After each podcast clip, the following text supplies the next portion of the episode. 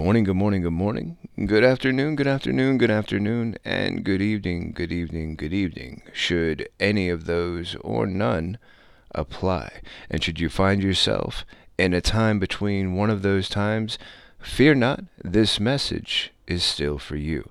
The great thing about the DC Comics News spinner rack is that each and every week it appears without a time designation. You can find it somewhere beyond time somewhere close to the imagination. And when you do, well, that's your chance to join me as I go through what I believe are the top five books published each and every week from DC Comics. This is the DC Comics News Spinner Rack, episode number 15. I'm your host, Seth Singleton. Let's get started, shall we? And I'm going to start things off with Martian Manhunter, number 6. This is a maxi series that is only midway through its run, and already I not sure if I'm embarrassed or just a little bit self-conscious about the fact that every time this book comes out, it gets featured on the DC Comics News spinner rack. I absolutely love what Steve Orlando has been doing with the story and the development of a character that I absolutely love, and the way that Riley Rossmo draws not only the Martian Manhunter, but two different perceptions of two different worlds. The way that Earth appears with its muted colors, and the way that Mars is so absolutely vibrant. I continue to make comparisons to some of my favorite books that did the same, like Green Lantern Mosaic, and so many others that use color in such a brilliant way. What I love about this story is that it continues to introduce just who J'onn J'onzz was, who the Martian Manhunter was before he left Mars, which is generally the mo- the moment when his story picks up for most of us as readers. And in regards as I've always known it, the understanding of his origin has always begun from the moment when he was taken from Mars and brought here. And this story does so much more, and I absolutely love it for continuing to do so. Let's move right into what I love about this story because there's just so much to say. The first thing that comes to mind is the fact that uh, there's a process going on in which two stories have been told. One about John, John's the detective, and his struggling with a partner and also with a very challenging crime, one that he hopes he can solve. Now, while that's going on, he's also having flashbacks to his time on Mars. A time when J'onn J'onzz was not the upstanding and upright individual that he's always presented when he's here on Earth. J'onn J'onzz, when he lived on Mars, was actually a very corrupt uh, law officer. And because of this, he created a lot of tension with his family and with his uh, own natural environment during a time in which an, a major plague is threatening all the people. I've spoken before about Haran curse, but in this issue, we get a chance to actually see just how severe it is and how much damage it's doing. And what I love about this story is that right in the middle of it, we see that John's loyalties to his family have strained to a point that they are struggling to trust him. His own wife, who's felt closed off by the secrets John has kept from their shared conscience, something that Martians are aware of, but that he blamed on a need to quarantine their thoughts to protect them from H'ronmeer's curse. And how all of his plans, that he believed he was doing all of these things for them and sacrificing for them, comes up against the wall of reality when he thinks it's time to execute his plan. What I also love is at the same time, he's recognizing that this weakness that he was unwilling to confront in the past and the damage it caused is what's forcing him now to reach out to his new partner and find a way for both of them to solve this case together. And the art in this issue is simply top notch. I absolutely love the just vibrant orange and uh, shades of color that are matched up against it. And then how in moments when there's an interior shot, how those colors can become so soft and muted. But especially in this this very challenging issue, this issue in which so much has come to a crux, these really difficult reds and oranges, they make it feel like everything's on fire, even when it hasn't actually ignited yet. And then when it does catch fire, it's as though it seems to lend an additional brilliance. It opens with a beautiful, beautiful splash page that introduces this idea of the title, We Plan Escape, and how through it, this sort of orange red tinge overshadows all of John's actions and leaves a very heavy impression that this was a, a, a, memory that's been burned into his consciousness and one that he will never forget, especially the way it's portrayed here in these pages. I struggled to find any weak moments, any less than desirable elements of story or art in this book, and I'm going to be honest, I actually came across one. It's true, and it was only on the story side. And simply put, there was a moment when John is faced with the decisions he's made and the consequences that have come with them.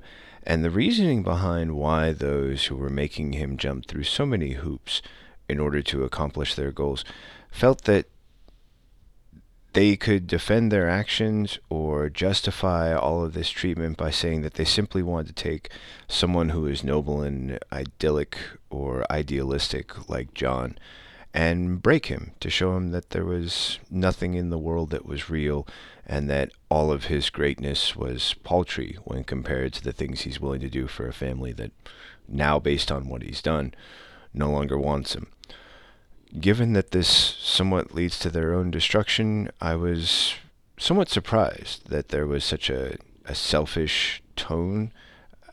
And there seemed to be a lack of conviction in this idea that criminals would feel so good about taking down a law officer, even if it means that they die in the process of watching him suffer. I'm sure there must have been some form of joy, and yet I've always thought of criminals as a superstitious, cowardly lot.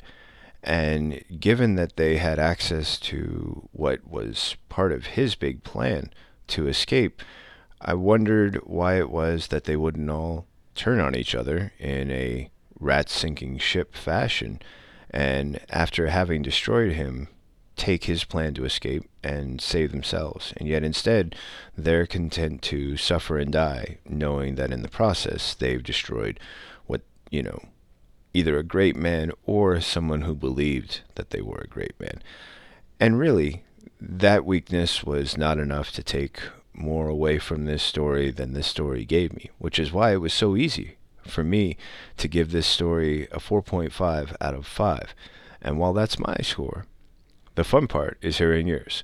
Listen for the end for all the ways that you can let us know what your score was for Martian Manhunter number 6, all of the books I'm going to list today, and also any books you think deserve to be on the spinner rack instead of the five I've chosen for this week. For my second book on the DC Comics News spinner rack, I'm going to go ahead and move right into Detective Comics number 1006. I really enjoyed this story because it's a great moment to pick up after all of the chaos that has ensued since the Arkham Knight storyline came to a conclusion last issue.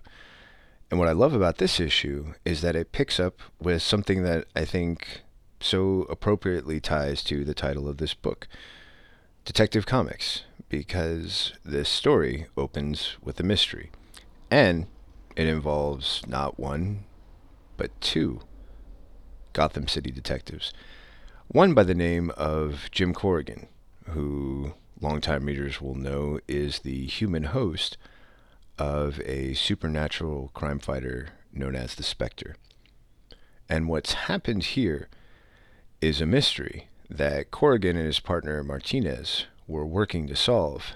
And now Martinez is dead, the murder is still unsolved, and Jim Corrigan has gone missing which means that a supernatural hand of vengeance working on behalf of his definition of God has sought out the greatest detective in the world in order to find the human host that he's no longer connected to. My favorite parts about this book have to do with a concept that shows what might be a rift in the spirit of vengeance known as the Spectre, or perhaps some sort of other manifestation of this spirit of vengeance, because a series of very creepy looking versions of the Spectre are shown attacking someone and then in the process making claims that they have to kill the human host, but that the human host still lives.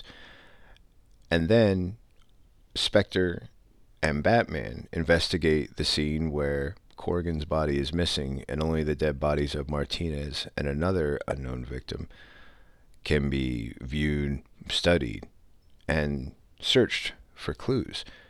I love a great mystery, and I love the fact that in this story, the Spectre, who should be in some ways all knowing, all powerful, is actually limited in his role and in his scope. And when it comes to solving a mystery, even the Spectre knows that when you need a great detective, go to the world's greatest. Get Batman.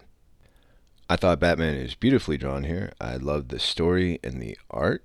I love the way that the art represents the specter. I love the shimmering sheen of green, the sort of smoky mist that seems to travel with him, and the way that it takes a sinister turn as portrayed through these other specter like figures who are causing such terrible harm. I also like that there's such a graphic nature to the violence that even Batman at one point states that someone has crossed a line or that a line has been crossed. And I like that recognition. It's something that comes in the dialogue, but it comes through Batman's observation of the scene. And it also shows that he's studying just how much pleasure or glee is taken from uh, a scene or displayed at a scene by a criminal, and how he uses this to point a finger at the specter and suggest that this issue of exacting vengeance should have a line, and that when it's crossed, that should be addressed, and that there should be consequences of some kind, or at least a recognition that can move forward in a positive way. And this, I think, speaks to that moral code that Batman is always presenting. And I really like the way that a visual moment in this story, an artistic moment, is what brings that out. When it comes to the negative side of this story, I didn't really find any major issues for myself where I, I thought, wow, uh, this is a problem for me. What I did find very interesting was this idea that there's this approach that the Spectre takes, which is so overpowering that the only way Batman seems able to communicate with the Spectre is to fight back in a way that forces the Spectre to stop his approach, to reconsider how he's going about things, and to then change not only his perspective but his tactic to allow the person he's talking with to see things from uh, a relatable perspective. At first, I struggled with this moment, and I thought it was more of a weakness. However, on a second and third viewing, I do feel that there's a value in showing that Batman has to break that sort of persistence on the part of the Spectre in order to get the Spectre to come down from such a high place and to see things not only from an earthly plane, but to address the person that he's communicating with on a level that matches that person instead of trying to uh, speak down to them. And honestly, I just couldn't find a problem with any of the art side, which is why I'm more than happy to give Detective Comics uh, 1006 a solid 5 out of 5. I thought this was a great book. I thought it stood up in all the ways that I wanted it to. I thought it offered all the well, the attributes that I would expect from a story containing Batman and the Spectre, and what I love the most is that it opens with a great mystery. I love a good mystery, not always a murder mystery, but a mystery nonetheless, and I really enjoyed the way this one set things up, which is why I was happy to give it a 5 out of 5, and why I'm more than happy to hear what your score was, how we match up, where we disagree, and also any additional thoughts you want to share about my second choice, Detective Comics number 1006. And before we move on to our next book, we're going to take a quick break for a little bit of advertising to pay the bills. We'll be back with you in just a moment. Hey there, everybody. This is Josh Rayner, editor in chief of DC Comics News.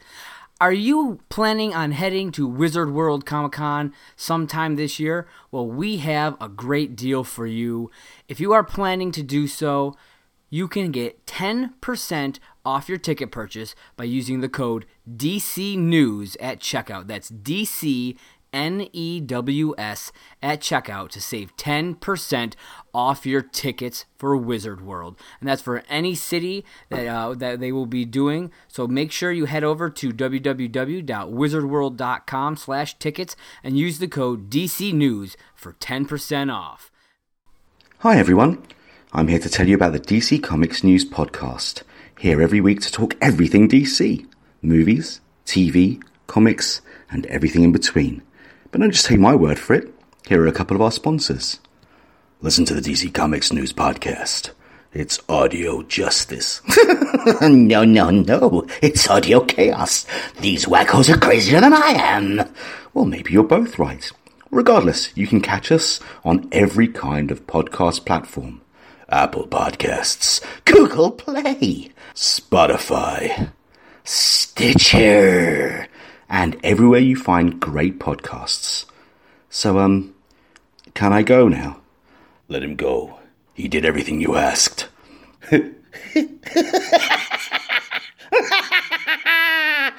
no. Welcome back. Time to slide right into our third choice for the DC Comics News Spinner Rack. And for that third choice, I've gone ahead and chosen Batman Damned, issue number three. I really enjoyed this amazing story by Brian Azzarello, and I think his accompanying artist is uh, a talented match. That this story offers up so many great things that I've really enjoyed. I was a little behind when Batman 1 and 2 came out, and honestly, I hesitated on digging in when they sold out so quickly at my stores that it was really difficult for me to get a copy of. And then there was even more distraction with the uh, sort of controversy that came out over issue one and some exposed human body parts that raised quite some concern and led to some reprinting, which is a shame because for all of that, Batman Damned is actually a really compelling and I think beautiful story. I think it brings to light an idea of a Batman constantly working against an unseen force. And in so many ways, up until now, that always seemed to be something that was related to crime, the nature of crime, the spirit of crime, the environment of crime that exists within Gotham. And yet, in this story, as it's developing even now in this third book, Batman is, well, he's actually fighting against something that is supernatural. There are dark forces at work, which is always just one of those favorite lines for me to say. But one of my favorite parts about this story is the idea that there is a darkness that exists currently in the present storyline and the possibility that Batman has murdered his longtime nemesis, the Joker, and also that there was some sort of nefarious action that took place when Batman, Bruce Wayne, was still a child, and the Enchantress came and sought him and made either a bond or a bargain. And that led in this storyline to the deaths of his parents and to all of these other sufferings that we experience him having right now. In the midst of all of this is his compatriot John Constantine, who provides that unreliable narrator who can tell this story through the eyes of Batman, through the eyes of this story, but also through the eyes of someone who's done and seen it all and really doesn't think most of us have a chance of actually getting out of this place we all live in alive. And the art by Lee Bermejo, I hope I'm pronouncing that right, is absolutely gorgeous. It's really powerful. The way the lines, the way the shadows, I love the design of Batman's costume. I love the creepy nature of trees and the way figures like Swamp Thing and Enchantress suddenly seem so much more menacing and treacherous than they did in previous incarnations or by previous artists. No detracting from the value and skill and quality of those other artists, but presented in this environment with this tone, I feel like uh, Bermejo really presents this feeling of doom and gloom. And not in a way that feels like it's too much, but it feels like something that I think all of us experience and face sometimes. And I think that lends to that additional power of this book. The fact that it feels so real, so gritty, so, well, so like some of our most difficult days. And the idea that maybe all of us feel at times that we're working against some unseen force makes it so easy to relate to this idea that after all this time, maybe Batman really is working against something greater than himself. And if so, is he fighting an unwinnable battle? In this beautiful book, the art presents the possibility that everything has been aligned against him, and that only with help from the most unsavory of characters like John Constantine and the most enigmatic like the Swamp Thing does he have any hope of surviving there's a possibility that maybe things will change for Batman, but also a chance that this could be, again, as in many other stories, this could be his final chapter. I didn't find many things in this book that I really struggled with or found to be uh, below par or below its quality on the art or story side. Overall, I really feel that this is a masterful tale, one that has been crafted so exquisitely in these first three books that in this third book, I feel that so many of the things introduced beforehand are followed through, and yet there's also this amazing sense of uncertainty, this recognition that what's going on here feels like it's something that is understandable or uh, that the reader can get a grasp on, and yet at the same time, just enough of it that feels like it's still intangible, still something that hasn't quite finalized or completed its form. And that until it does that, I and every other reader is going to be looking for that sort of conclusion, that finality, that, that grasping of the understanding. And I probably could continue to say more about this book, but at the same time, we've got to leave a little bit of time for books number four and five. Moving right along into book number four is Flash number 73, one that I have really been enjoying. I feel like this story about the first year of Barry Allen as the Flash, told by Joshua Williamson and Howard Porter, is one of those really important moments when characters that we think we know so well are shown at their earliest days in a different light, and through that, we're given a chance to reveal more than one layer of the character that we think we know and about things we need to know about this character as we move into the next stages of their upcoming story arcs or in the development of their overall character as we've come to know them and as that can expand. In issue number 73, we open up with Barry Allen on the floor of his apartment with a bullet wound, wearing a very early version of his Flash outfit. And in order to admit to Iris, who's on the other side of the door, asking for his help, that he needs help, he has to extract a bullet lodged near his heart by vibrating his hand into his body and removing the bullet without causing the explosion that has been the only result when he's tried to vibrate through matter during these early days as the Flash. The story picks up from here, and once Flash has solved the issue of the bullet and how to talk to Iris, he realizes that he needs to look ahead to that possible future that he's just returned from. One in which the turtle is taking over Central City, and the Flash has to find a way to do more than what his future self was able to accomplish against this unsuspecting villain. So, what I love about the story is that we see Barry dig into his CSI background. First, he makes contact with Turtle in Iron Heights, and then he replaces the board that he'd been using to solve his mother's murder to begin breaking down just who Turtle is. But it's through this that we also are given the chance to learn about the backstory of Turtle in this version of his character, and how after his accident, his family did their best to stay by his side and support him as he moved slower than the time around him. But then it's revealed that, despite all that, Turtle at one point made the choice to basically feed off of his family and use their life force to propel him forward. And that by doing so, he could achieve his own personal desires, those that lay outside of the desires of caring for the family that cared for him. And I think this was a really important development because it shows that the desire for power is something that Turtle was willing to sacrifice his family for, which means that there probably isn't anything he isn't willing to sacrifice in that pursuit.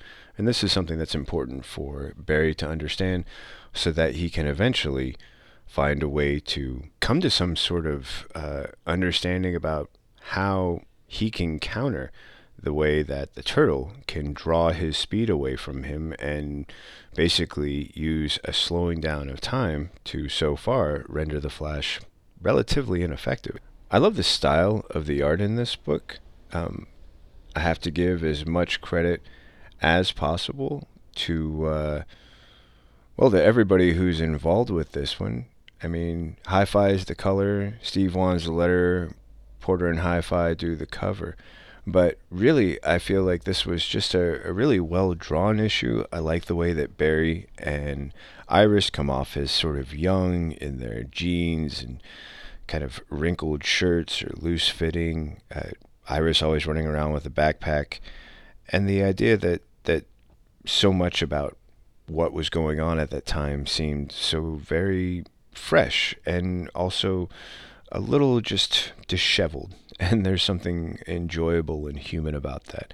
I also love the expressive uh, way that Barry and Iris interact, and I think it's a really good balance on the art side from this sort of uh, exaggerated or over the top colorings that come from Turtle when he's using his power, and this sort of surge of green seems to fill the page. Now, on the negative side, I'm really confused about the idea of how it is that Barry's understanding of Turtle is helping him figure out how to defeat Turtle. Right now, I think he's doing a great job of understanding the motivations of Turtle and how that can lead to understanding his thinking and, and maybe his process and, and ways that he can outthink him or think ahead or try and prepare for whatever Turtle might be doing. But I feel that there also has to be a component in this in which Flash is able to recognize how to stop the Turtle's power from doing all the damage it does. When they do meet in Iron Heights, clearly Turtle has the advantage because he can sense the speed coming off Barry, whereas Barry doesn't make any sort of recognition that he can sense the slow sort of power that used to come off of Turtle, but it's now inhibited while he's in Iron Heights. And I feel like this is something that's a key component, something that's missing, and something that I feel like maybe could have been raised in this book so that in the following parts of this story, we would get the chance to sort of see how does Barry figure that out? What exactly does he have to do in order to accomplish that? And what's it going to mean for him to basically bring an end to the powers that Turtle is displaying by using either his understanding of them or his own powers in a different way that allows them to be effective, where so far they simply haven't been. On the art side, my only real detraction from this book has to be that when the green from the power of Turtle is used, it can sometimes feel just a bit much as though there's like a, a Green Lantern effect going on, one that starts to create this greenish hue around the entire page or panel. And there's almost a distraction in that, but it's just enough where I feel like it might be more about the discerning eye, or it could just be a, a personal thing with me. But I feel that there are moments when the green seems to almost take over that page, and in doing so, it's harder for me to focus on the character, the dialogue, or the procession of action or development of events. And yet, for all these things, it was very easy for me to give this book a solid 4.5 out of 5. I feel like Flash uh, number 73 is continuing the important groundwork that's necessary when telling a year one story, and that despite some of the questions I raised in my negative or least desirable parts, that overall it's getting to that point. And I have faith in the uh, artists and the writers to find those missing pieces, fill in those blanks, as the story finishes developing, and that when we come to our conclusion, I have faith that most of those questions I've been raising will be answered, and that any of those concerns that I might have about something being missed, hopefully, will be uh, assured. But we'll have to check back in for issue number 74. And before we can do that, we're going to have to get to my fifth book for this edition of the DC Comics News Spinner Rack. And for that fifth and final book, I've gone ahead and chosen Justice League Dark, issue number 12, and a story that I really have been enjoying through all of its pieces and pages, and one that I have to continue to give credit to my good friend Mr. Steve J. Ray for recommending this book to me, and the chance that I was given to review the first trade paperback Volume 1 of Justice League Dark, and how that's led me to continue to enjoy this amazing story as it reaches issue number 12. And essentially, this has been a part of the story in which order and chaos have become conflicting forces that are now seeking to destroy each other and change the way magic for so long has been known on Earth and the future of magic moving forward. The biggest challenge that is facing the team is that the Lord of Order has decided that he's simply no longer going to find a uh, equal or balanced footing, and that order will simply remove all of the chaos and all of the magic, and in doing so, change the world forever in order to defeat this, Wonder Woman and Zatanna have actually made the decision to accept chaos magic from Mordru and to use that to fight back against Nabu, who at this very moment is changing magical creatures into mundane ones, removing their memory.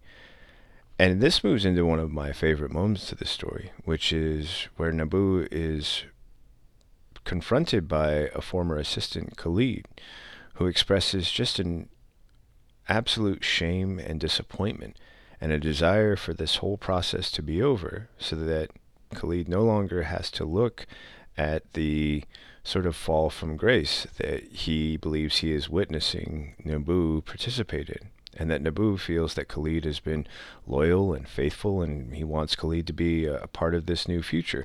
And yet, based on what's going on, Khalid doesn't want everything to do with it. He essentially says, if you want to erase magic from my mind, then do it. Erase it, take it all away from me. I no longer wish to be a part of it if it's going to be something that has to involve you. And this is when we get to see uh, Wonder Woman, Zatanna, and a few other operators of magic. Essentially, when they arrive, this magic is shared with uh, not only Swamp Thing, but Bobo, the detective chimp, as well as Manbat. And these new forces of chaos engage in this really fun battle with the forces of order. And it's really beautifully done on the art side, which is so easy to transition to.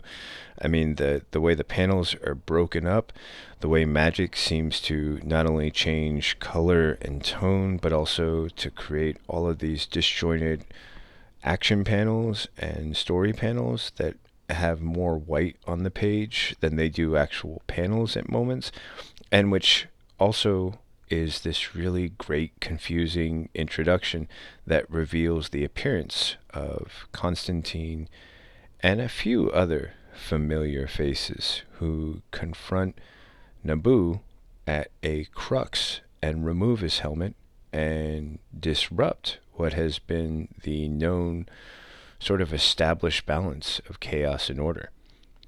I love the way the art presents this. I love the colors, the shadows, and the tones, and how this culmination of the art and story leads to a crucial moment, which is with Nabu down and a chance to change things completely. Just what will Justice League Dark and their leader, Wonder Woman, actually do? I think it's a really interesting sort of cliffhanger that sets up perfectly all the possibility that can exist for issue number 13. Now, that doesn't mean that there weren't a few moments where I might struggle with the story or art, but overall, I'm having a hard time remembering those. And even as I flip through these beautiful pages, talking about this book and looking for something that's going to stand out for me, all I can find myself doing is recognizing all these beautiful parts that I really enjoyed and that I think you will too, which is why it's so easy for me to give Justice League number 12 a solid 5 out of 5.